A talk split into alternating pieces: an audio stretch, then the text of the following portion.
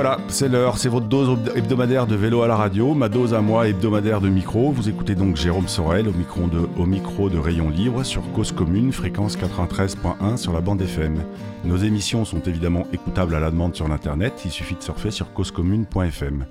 Rayon Libre, je vous le rappelle, c'est la seule émission radio qui donne la parole à celles et ceux qui font du vélo, à celles et ceux qui font le vélo. Aujourd'hui, la réalisation est confiée à Myriam Quéré, épaulée par Stéphane. Merci, Stéphane Dujardin, pardon. Merci à eux. La semaine dernière, avec Cécile Maisonneuve, nous parlions des villes moyennes, de la place du vélo dans la cité de demain. Je vous annonçais un numéro avec un ou une vélociste. Désolé, ce sera pour le numéro prochain. J'ai néanmoins un, invité aujourd'hui passionnant, euh, François Bélanger, qui est directeur de, Transit City. Transit City, c'est une structure spécialisée dans la prospective et l'innovation. Il s'intéresse notamment à l'habitat et à la ville, et à la mobilité surtout. Donc quand on discute avec lui, le combat du vélo est déjà un combat presque d'arrière-garde. Pour lui, la cause est acquise. Pensons à 2050 et demandons à François ces deux questions auxquelles nous allons tenter de répondre aujourd'hui. Et si la mobilité à vélo de demain, c'était le pédalo d'une part, et l'autre question, c'est est-ce que la ville de nos petits-enfants sera une ville sauvage? Bonjour François. Bonjour. Merci beaucoup d'être présent au micro de Rayon Libre aujourd'hui. Alors, je, tu, vous êtes chez vous, euh, nous on est au studio, euh, donc c'est une, interview par téléphone. Il y a, je, en préparant l'émission, je regardais là, vous, euh, vous avez fait une intervention sur YouTube. C'était il y a un peu plus d'un an, c'était au mois d'octobre 2030. Vous étiez invité par Decathlon sur la vision 2030 de Decathlon. Euh, Decathlon, c'est aujourd'hui l'un des plus gros fabricants et vendeurs de vélos en France, probablement même en Europe. Euh, en résumé, dans cette intervention, vous faites la prospective en regardant, j'ai presque envie de dire, en regardant dans le rétroviseur. Est-ce que vous pouvez nous expliquer votre concept de ces trois musées, notamment le musée du Quai Branly, toujours avec l'œil de la mobilité de demain? Euh, oui, euh, peut-être resituer le, le, le débat et l'intervention qui, est, qui est maintenant sur YouTube. Euh, tous les dix ans, Decathlon fait un plan vision. Donc là, on est dans une logique de plan vision 2030. Et ils ont ils m'ont demandé d'intervenir sur la ville. Euh, J'avais pas envie de répéter toutes les banalités qu'on entend sur la ville. Euh, il y a beaucoup de monde qui parle sur la ville de demain, comme si en plus la notion de ville avait un sens. Moi, j'ai quand même un peu du mal avec ce mot de ville. J'ai du mal à comparer Copenhague et Lagos. J'ai du mal à comparer Hanoï et Dakar. Voilà. Donc euh, la, ville, en fin de compte, les trois quarts des gens qui parlent de la ville, et euh, Cécile de Maisonneuve, la semaine dernière, chez vous, on était un peu la, typique, c'est la ville européenne, la ville riche, la ville bien organisée, la ville où il y a des impôts, des trottoirs, tout ça. C'est facile euh, de faire de la ville dans la ville riche. Voilà. Et ce que je voulais leur montrer, en effet, c'était de, s'interroger sur les, fondamentaux de la ville, mais d'une vision d'un côté global et mondial. Parce que, comme vous le disiez, en effet, Decat est mondial. leurs kayaks sont faits en Thaïlande, leurs vélos sont faits en Chine, et puis ils attaquent tous les marchés, ils attaquent même le marché de l'Afrique, ils n'en parlent pas. Mais aujourd'hui, ils sont en train de, performer en Afrique de façon très efficace. Donc c'était d'essayer de leur faire un pas de côté, surtout que j'avais en face de moi plutôt une génération des 30-35 ans qui vivaient connectés. Et c'est de les amener en disant est-ce que vous allez continuer à réfléchir Vous, dites qu'ils vivent déconnectés non, connectés au contraire. Euh, j'avais en face de moi des, gamins, enfin quand je dis des gamins, je le dis avec affection, hein, moi j'ai 50 ans, euh, je suis dans la cinquantaine, euh, en face de moi des génération qui, enfin, je voyais, ils vivaient avec leur téléphone, voilà. Et donc, c'était de leur dire, bon, euh, comment on réfléchit un peu à demain Est-ce qu'on reste fasciné par euh, cette grosse escroquerie qui a été la Smart Cities? Ouais, euh, vous, tapez, assez lourdement là-dessus, d'ailleurs. Euh, oui, bah oui, parce que Smart Cities, en fin de compte, ce qui s'est passé, faut juste resituer aussi là encore le, et faire juste un petit flashback, c'est qu'en fin de compte, c'était l'échec du sommet de Copenhague, donc tout le débat sur l'écologie euh, était un peu à bout de souffle, et là-dessus, euh, notamment IBM qui venait devant tous ces ordinateurs portables à, aux Chinois, ça devenait les nouveaux, avait besoin d'un discours, et ils nous ont fait croire en gros que le numérique allait rendre la ville intelligente, comme si les villes avant étaient bêtes. Voilà, cette idée que du code allait rendre les choses intelligentes a été même un peu courte, mais tous les élus s'en sont emparés parce qu'en fin de compte, ils n'avaient plus rien à dire. Oui, puis c'est une façon de la raconter, la ville. Oui, oui, oui. Et puis c'est surtout ça a évité de réfléchir, quoi. C'était, moi je l'ai vu sur des appels d'offres, euh, réinventer Paris et tout ça. Jean-Louis Missica, c'était, ouais, ouais, il faut faire des appels à des startups, quoi. C'était le degré zéro de la, de la prospective et de l'innovation et de la réflexion.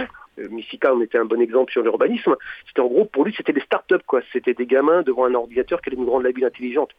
Ah, alors après, enfin, je, après, je je, je, dirais, je suis assez spontanément euh, d'accord avec vous sur ce point de. Euh, j'ai aussi des gros doutes sur l'intérêt de la Smart City. Après, quand je discutais avec Cécile Maisonneuve la semaine dernière, elle a quand même un point qui est, à mon sens, intéressant. C'est euh, la smart city, en tout cas, c'est de la collecte de data, euh, de la data, et donc on comprend en récoltant de la data, on comprend les usages, et en comprenant les usages, on est capable de d'adapter la ville et son et son aménagement pour qui correspondent de mieux aux attentes des, des, citadins et des et des et des, de ceux qui traversent ces villes-là.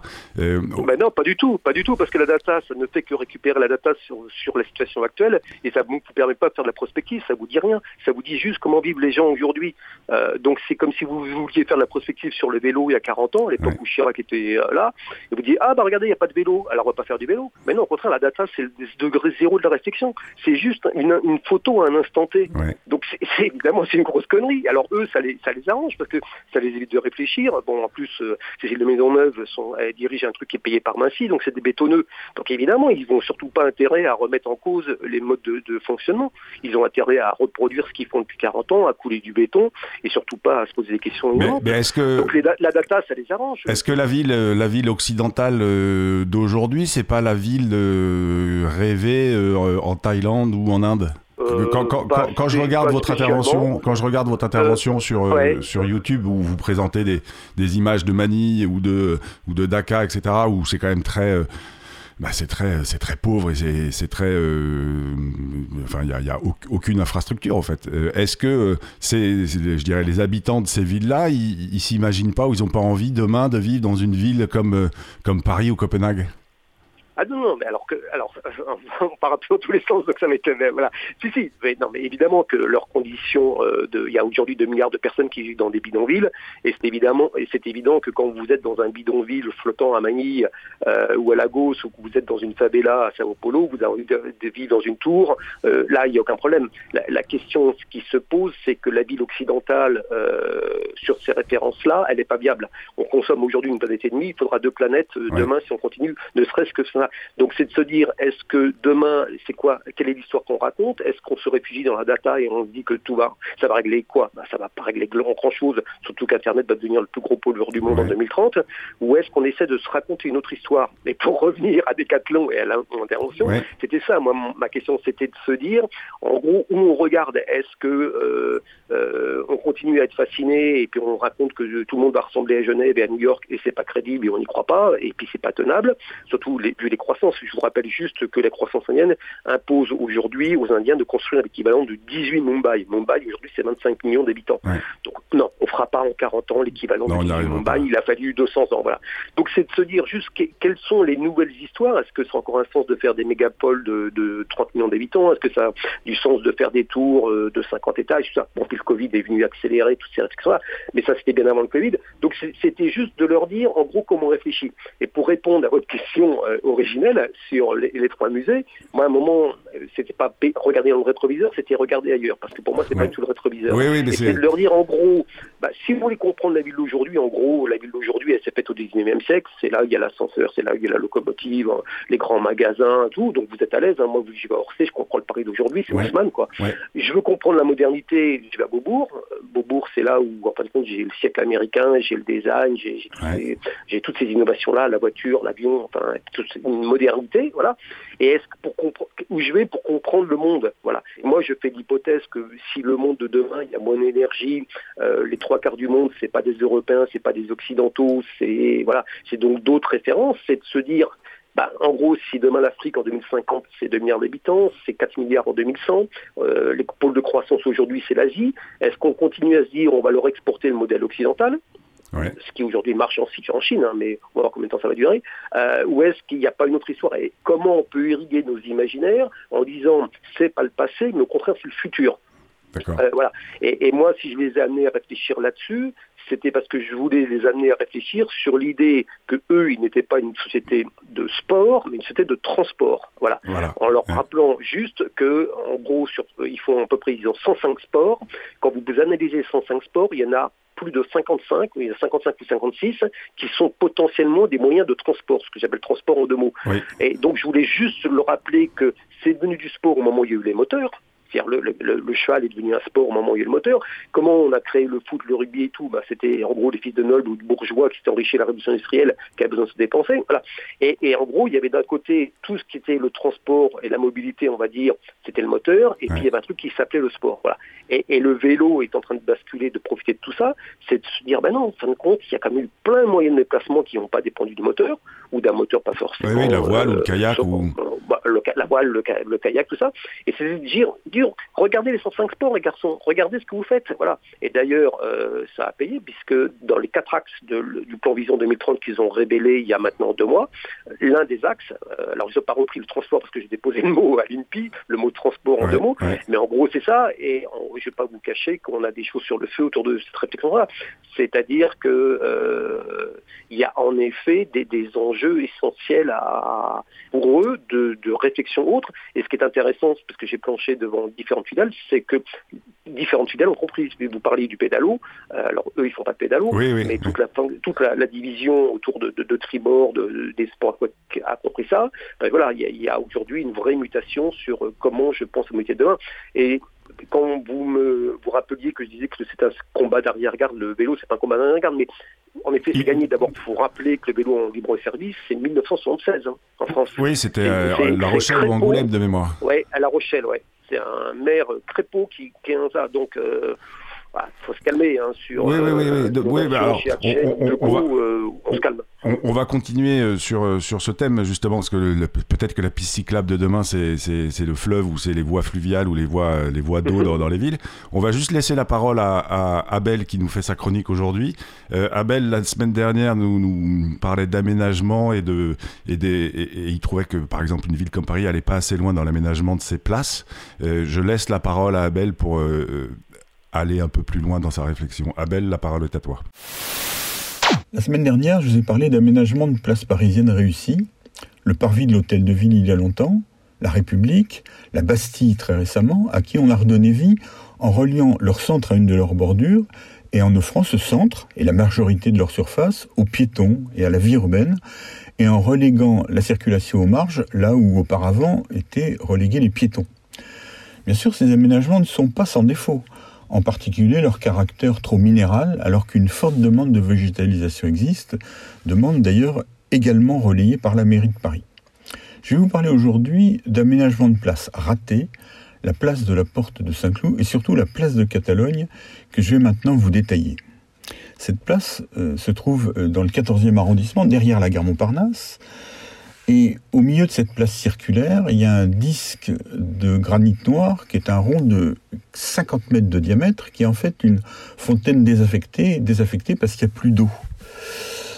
Les voitures tournent sur une chaussée qui est assez large puisqu'elle fait une quinzaine de mètres de diamètre. Et donc l'ensemble de cette place circulaire, les piétons sont obligés de tourner autour d'un cercle de 80 mètres de diamètre. L'essentiel de la circulation sur cette place se fait entre les trois rues situées au nord. Beaucoup de voitures parcourent donc une longueur bien supérieure à leur trajet normal, donc cette euh, circulation inutile donne l'impression que la circulation est très supérieure à la circulation réelle qui en fait est faible. Depuis longtemps, il existe des projets de faire sur cette place, comme à la République, c'est-à-dire de reporter la circulation à double sens sur le nord de la place et à l'inverse de piétoniser la partie sud devant euh, l'immeuble imposant qui est là, dont l'architecte est Ricardo Bofill, qui est assez connu.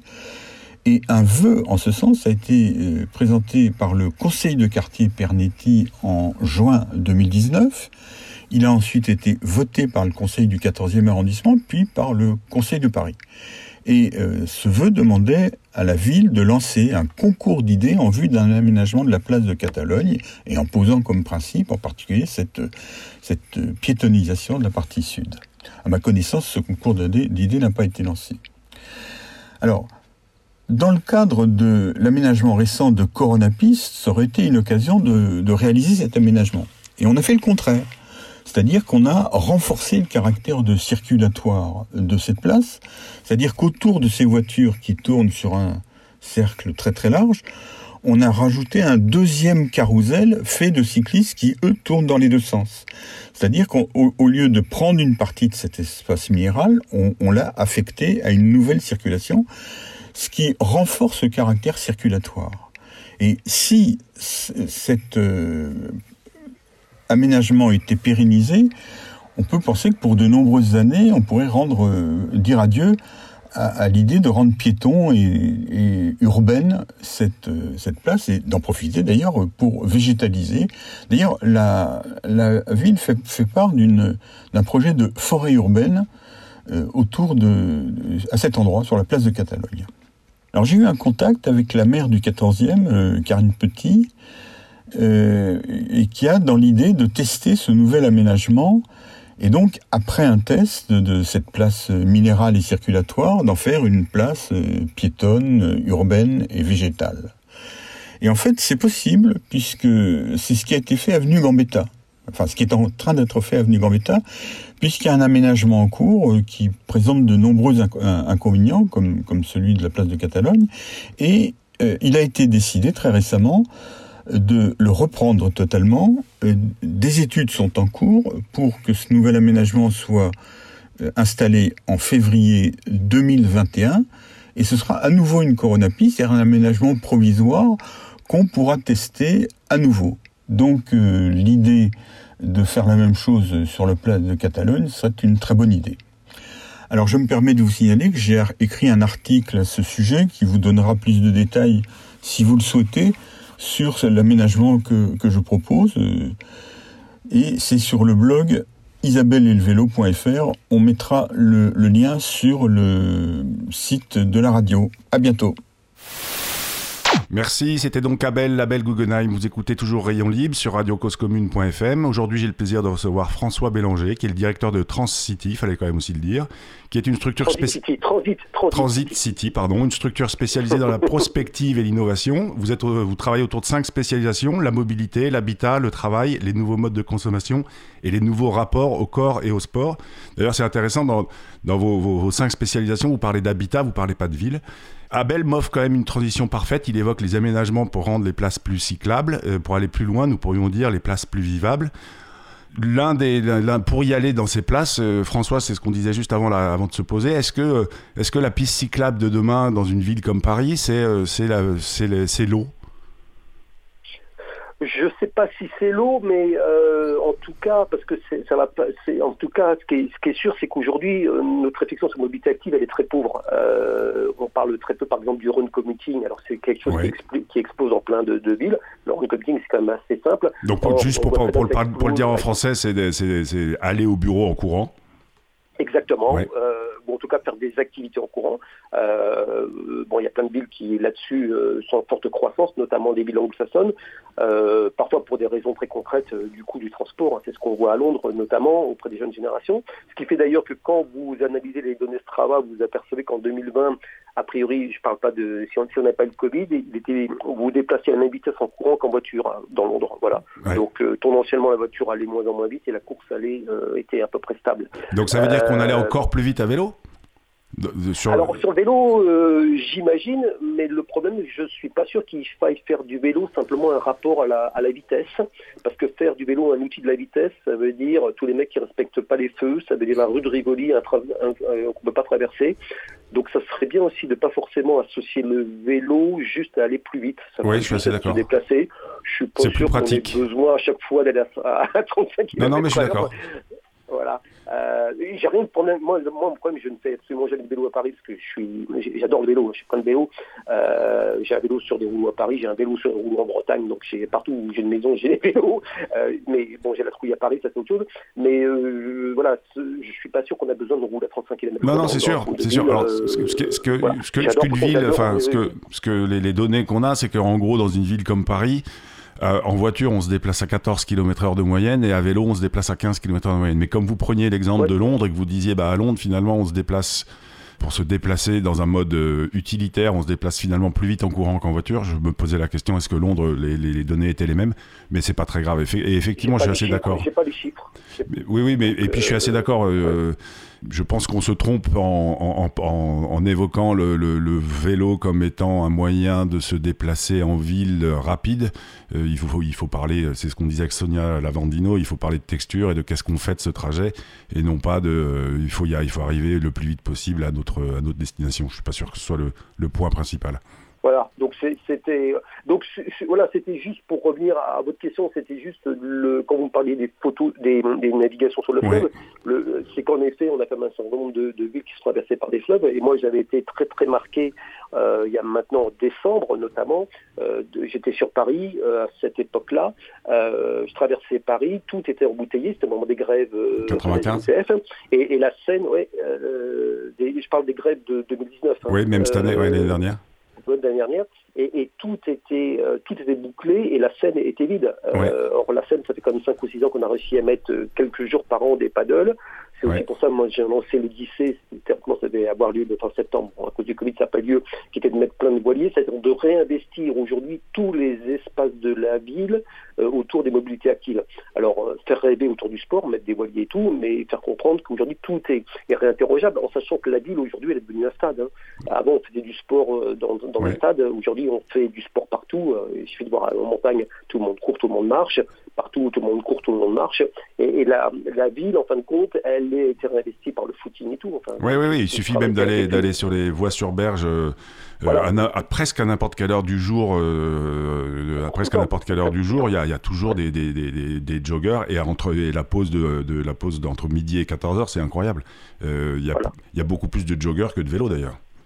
Voilà, il y a plus de joggers. Alors le problème ensuite, c'est quand on va rentrer là-dedans, c'est quelles sont les infrastructures, c'est-à-dire quelles sont les douches, tout ça. Euh, là-dessus, évidemment, il n'y a rien.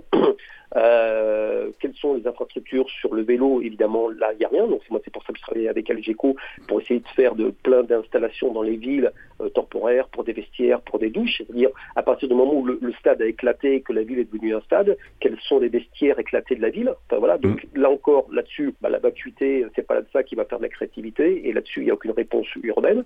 Euh, et il faut savoir qu'en plus, tout le monde est relativement à l'aise quand vous parlez de ça. Euh, moi, j'ai travaillé il y a 3-4 ans, je travaillais pour PSA. Euh, on a commencé à parler de travailler de la basket de fonction. C'est-à-dire que j'avais en face de moi des gamins qui travaillaient chez PSA, qui étaient venus de la Grande Armée, à l'époque où PSA était en Grande Armée. Eux, ils s'en foutaient d'avoir une bagnole. Ils disaient, bah, nous, on vient en métro ou en vélo. Par contre, une paire de Nike à, 3, à 250 euros, ça fait cher. Donc, si au lieu de nous payer une bagnole, nous payez quatre voitures de, quatre paires de, chaussures, ça marche. Et moi, pour la petite histoire, j'ai un fiscal il y a deux ans. Euh, j'avais mis toutes mes, je me à chaque fois toutes mes paires de basket et tout ça, toutes mes paires de sport. Et le mec me dit, c'est quoi ça? Je dis, bah, c'est mon moyen de déplacement. Le mec me dit, vous foutez de ma gueule? Là, je parle de mon contrôleur fiscal. Hein. Oui, oui. Non, je ne fous pas de ma gueule, c'est mon moyen de déplacement. Et il me dit, ah, bon, il s'est énervé, je dis, on va se calmer là. Gros, j'aurais un truc qui pèse une tonne 5 qui pollue, ça serait déductible fiscalement comme moyen de transport. Et les paires de pompes, c'est pas déductible fiscalement. Bon, là-dessus, j'ai gagné. C'est rendu sur d'autres choses. Là-dessus, j'ai gagné. Donc, ce que je veux dire, c'est que c'est même plaidable aujourd'hui, lors d'un contrôle fiscal, de dire que les paires de, pompes euh, sont aujourd'hui des moyens de transport. Donc, quand vous parlez de ce principe-là, vous comprenez bien que le vélo, ok, il faut le voir, mais qu'il y a un éventail, si vous voulez, de, possibilités de mobilité active qui est, absolument génial. Et en plus, l'avantage de beaucoup des autres mobilités actives, c'est de ne pas forcément dépendre d'une piste, donc éventuellement du bitume. Et ça veut dire que vous pouvez commencer à transformer, puisqu'on parlait des places, c'est-à-dire que ça ne veut pas dire que vous coulez du béton, ça veut dire que vous pouvez commencer à débitumer. Vous allez me dire, on peut faire du VTT en ville. C'est un peu difficile d'arriver au bureau ou ça. Mais ce que je veux dire, c'est qu'à partir du moment où on ne se laisse pas bloquer par une roue ou par un moteur, eh ben, tout de suite les potentiels de créativité sont énormes pour repenser les voies de circulation. Et, alors là, justement, enfin, euh, en préparant l'émission, là, je regardais tout, ce, tout le travail que vous faites sur euh, l'Outwild City, donc la, la, la, ville, la ville sauvage, je dirais, on, on peut le traduire comme ça, l'Outwild. C'est euh, non, compliqué. moi voulu le créer, euh, dire que je suis parti au départ sur un, phénomène qui était le Wild City, c'est-à-dire comment je réensauvage la ville. Ouais. Parce qu'historiquement, en gros, la ville se, se, se, développe et de plus en plus, bon, elle celle qui bouffait le sauvage. Euh, et on s'aperçoit, on l'a vu au moment du Covid, ça a été un révélateur, on a fait compte, comme la ville se, se développe, bah, il y a de plus en plus d'animaux qui reviennent en ville et tout ça. Et bon, euh, il suffit d'enlever les voitures, on entend les oiseaux, tous ces éléments-là. Donc il y avait déjà ce phénomène-là qui était un phénomène plutôt anglo-saxon. Ouais. puis j'utilise le mot anglais parce que c'était en sauvagement en France en ce moment, c'est un peu un, terme qui est à double sens, envie d'aller, qui n'est pas ma, ma tasse de thé, voilà. Et puis je me suis dit, bah, si la ville devient sauvage, c'est quoi la mobilité active? Et là, j'ai mis outdoor city. Après, si la ville devient sauvage, c'est quoi? Et je me suis dit, mais quel est En fin de compte, il faut toujours créer des concepts pour que les gens se posent des questions. Donc j'ai créé un truc qui n'existe pas, qui est Outwild. Je me suis dit, tiens, je vais fusionner outdoor et rewild. Ouais, d'accord. Outwild. Euh, c'est juste pour que euh, on se dise, mais qu'est-ce qu'il veut dire là Enfin, qu'il y, ait une espèce d'interrogation pour que, à partir du moment où vous, vous nommez autrement, les gens regardent autrement. Ouais, c'est pour ça que j'ai mis transport en deux mots ou motricité en deux mots. C'est que ça, ça, force à se poser des questions, euh, à réinterroger. Euh, motricité, c'est pour se démarquer de la mobilité, parce qu'aujourd'hui, la mobilité, que ce soit orange, tout le monde parle de mobilité. Notre mode de vie est mobile, donc tout le monde est légitime. Donc c'est dire comment je remets le corps. Donc c'était motricité, transport. Ça. Et là où toi, c'est ça, c'est de se dire en fait comment je réinvente la ville au-delà des trucs gadgets en ce moment qui sortent, qui sont de mettre des arbres, mettre des arbres, faire des micro-forêts, euh, tout ça. C'est-à-dire comment je repense globalement, et de façon étonnante, on s'aperçoit qu'il y a des pays, notamment les pays anglo-saxons, qui ont énormément, énormément d'avance, vous citiez Londres. Euh, aujourd'hui, il y a tout un travail pour repenser Londres comme un parc naturel. C'est-à-dire qu'on a un vrai, vrai basculement, ce qui est assez... Euh, avec, avec la création notamment de, pardon, avec la création notamment de ce que, ce que vous donniez là sur, vos, sur votre blog, sur les boucles de transport, donc toujours transport en deux mots. Oui, des boucles de transport, mais c'est ça qui est intéressant, c'est qu'ils ont commencé par la rue, après des boucles de transport, et à partir de là, ils réinvestissent complètement une réflexion sur la mobilité, et, ils se disent, il ne s'agit pas évidemment de détruire les immeubles et tout, mais de se dire comment je réfléchis. Et, ça, c'est important, c'est-à-dire que euh, on est aujourd'hui, dans une dans une révolution urbaine. Et une révolution urbaine, c'est toujours trois choses.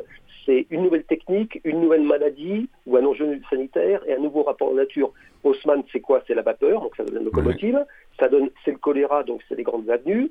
Et c'est je fais revenir la nature, donc c'est la création des parcs, euh, les parcs Monceau, euh, Bois de Boulogne et tout ça. Donc c'est les parcs naturels. Après, vous avez la deuxième révolution industrielle, l'électricité, donc ça donne l'ascenseur, ça donne Manhattan ça donne euh, la création des parcs sauvages au lointain, donc c'est Yosemite et Yellowstone, 1854-1872. Et, aujourd'hui, ben, on a la révolution du numérique. Le défi, c'est le, Covid. C'est un défi sanitaire qui nous force à réfléchir autrement. Et ça correspond au retour du sauvage en ville. À chaque fois, vous avez ces trois éléments-là. Voilà. Manhattan, j'ai oublié de passer de l'enjeu sanitaire. C'était à partir du moment où on empile les gens les uns sur les autres, il faut qu'ils soient propres. Et donc, on invente la salle de bain. Donc vous voyez, vous avez euh, vapeur, grande avenue, parc naturel, enfin euh, les parcs publics. Ensuite, vous avez euh, ascenseur, salle de bain, parc sauvage du matin. Et aujourd'hui, vous avez numérique, euh, défi du Covid, et le sauvage revient en ville. À chaque fois, vous avez Et on est là-dedans. On est dans cette révolution-là aujourd'hui c'est quoi la nature, c'est quoi la ville, et c'est quoi le corps, c'est quoi la mobilité. Et, et, l'ensauvagement, enfin l'ensauvagement des villes, je sais que c'est un mot que vous aimez pas, mais il y a, un super livre qui est sorti là au mois d'août ou septembre euh, aux éditions Premier Parallèle, je sais pas si vous l'avez lu, euh, Zoo Cities, écrit par Joël Zach. Si, si, si. Euh, alors elle, elle est très forte parce qu'en plus, elle a, quand même toujours une capacité à sortir de bons cœurs au bon moment. Elle avait sorti un truc passionnant sur le feu. Et là, il y a maintenant, oui, au moment des incendies, il y a un an et demi, euh, oui, j'ai lu le bouquin. Il, il, pose de bonnes questions. Après, je suis pas forcément. Je trouve que les les, les travaux de Morisot ou d'autres personnes sont plus intéressants, euh, mais mais elle pose bien en effet les bonnes questions. Et, le problème, c'est qu'elle réduit ça trop à l'aspect animalier, je trouve. Mais, mais, mais, il y a de, de, de dans son bouquin et, et pose les bonnes choses. Et surtout, il est arrivé, je trouve, au bon moment. J'espère qu'il a, il a marché. Je connais pas. en tout cas, on en a pas mal parlé dans la presse. Euh. Bah, tant mieux. Tant mieux Parce que son euh. bouquin, en effet, il est, il est arrivé pile au bon moment en phase de déconfinement, les gens commençaient à voir des renards. Oui, oui, puis on voyait les cerfs dans les villes, les renards, on voyait, on voyait euh, les, les, pumas dans les, enfin, en Colombe, peu, importe où d'ailleurs, mais, mais on voyait effectivement les, animaux sauvages rentrer dans nos villes et, et on trouvait tout ça très beau d'ailleurs. Mhm. Euh, bah, mais en fait, quand ils sont déjà dans les villes, sauf qu'on n'aime pas parce qu'ils se pas la nuit. Quoi, Alors, je, vais, ça va être l'heure de terminer notre discussion, euh, François. Je voudrais juste terminer sur euh, les convictions que vous donniez pendant votre les trois convictions. Enfin, vous avez une conviction quand vous concluez votre votre présentation sur Vision 2030 avec Decathlon. Vous dites que le 19e et 20e siècle, c'était les siècles de la technique et de la mécanique. Pour vous, le 21e siècle, c'est quoi?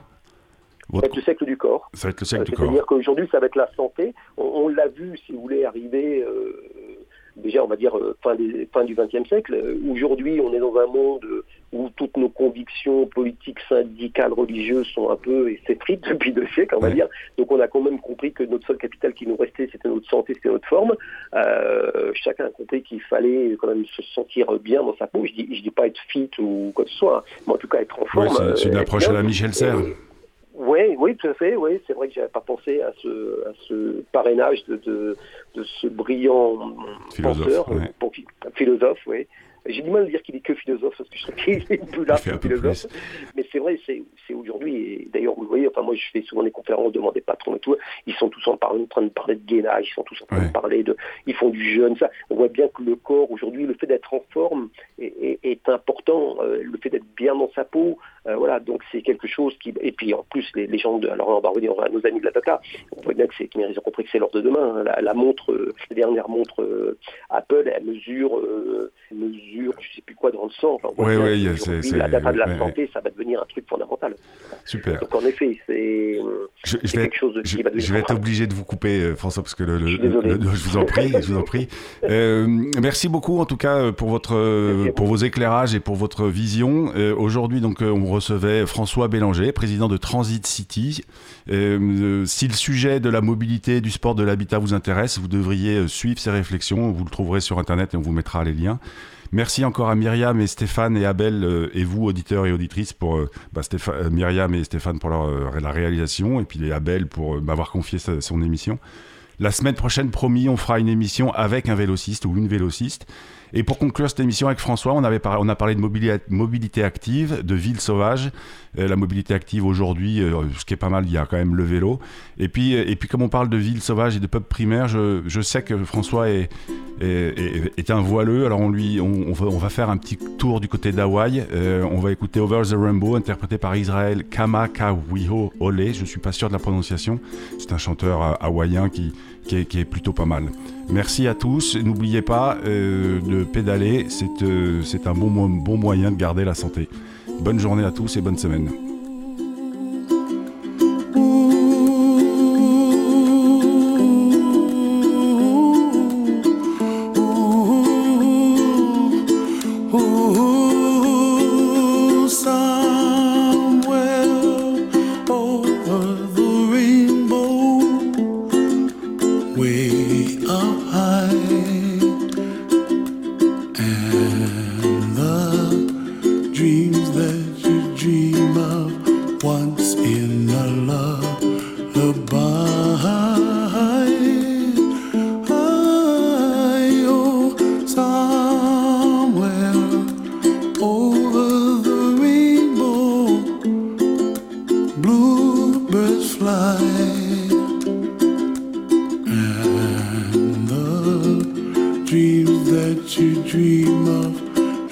veredul Kamchu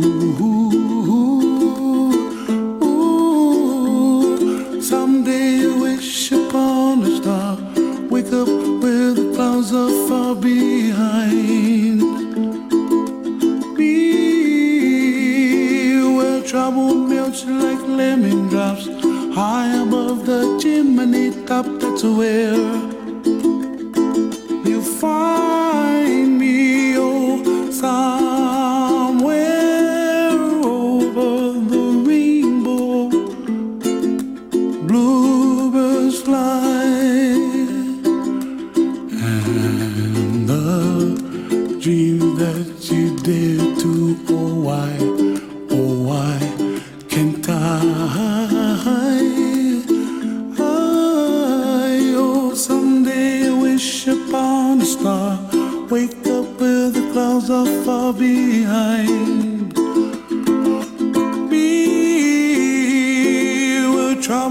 like a lemon drops high above the chimney top. That's where.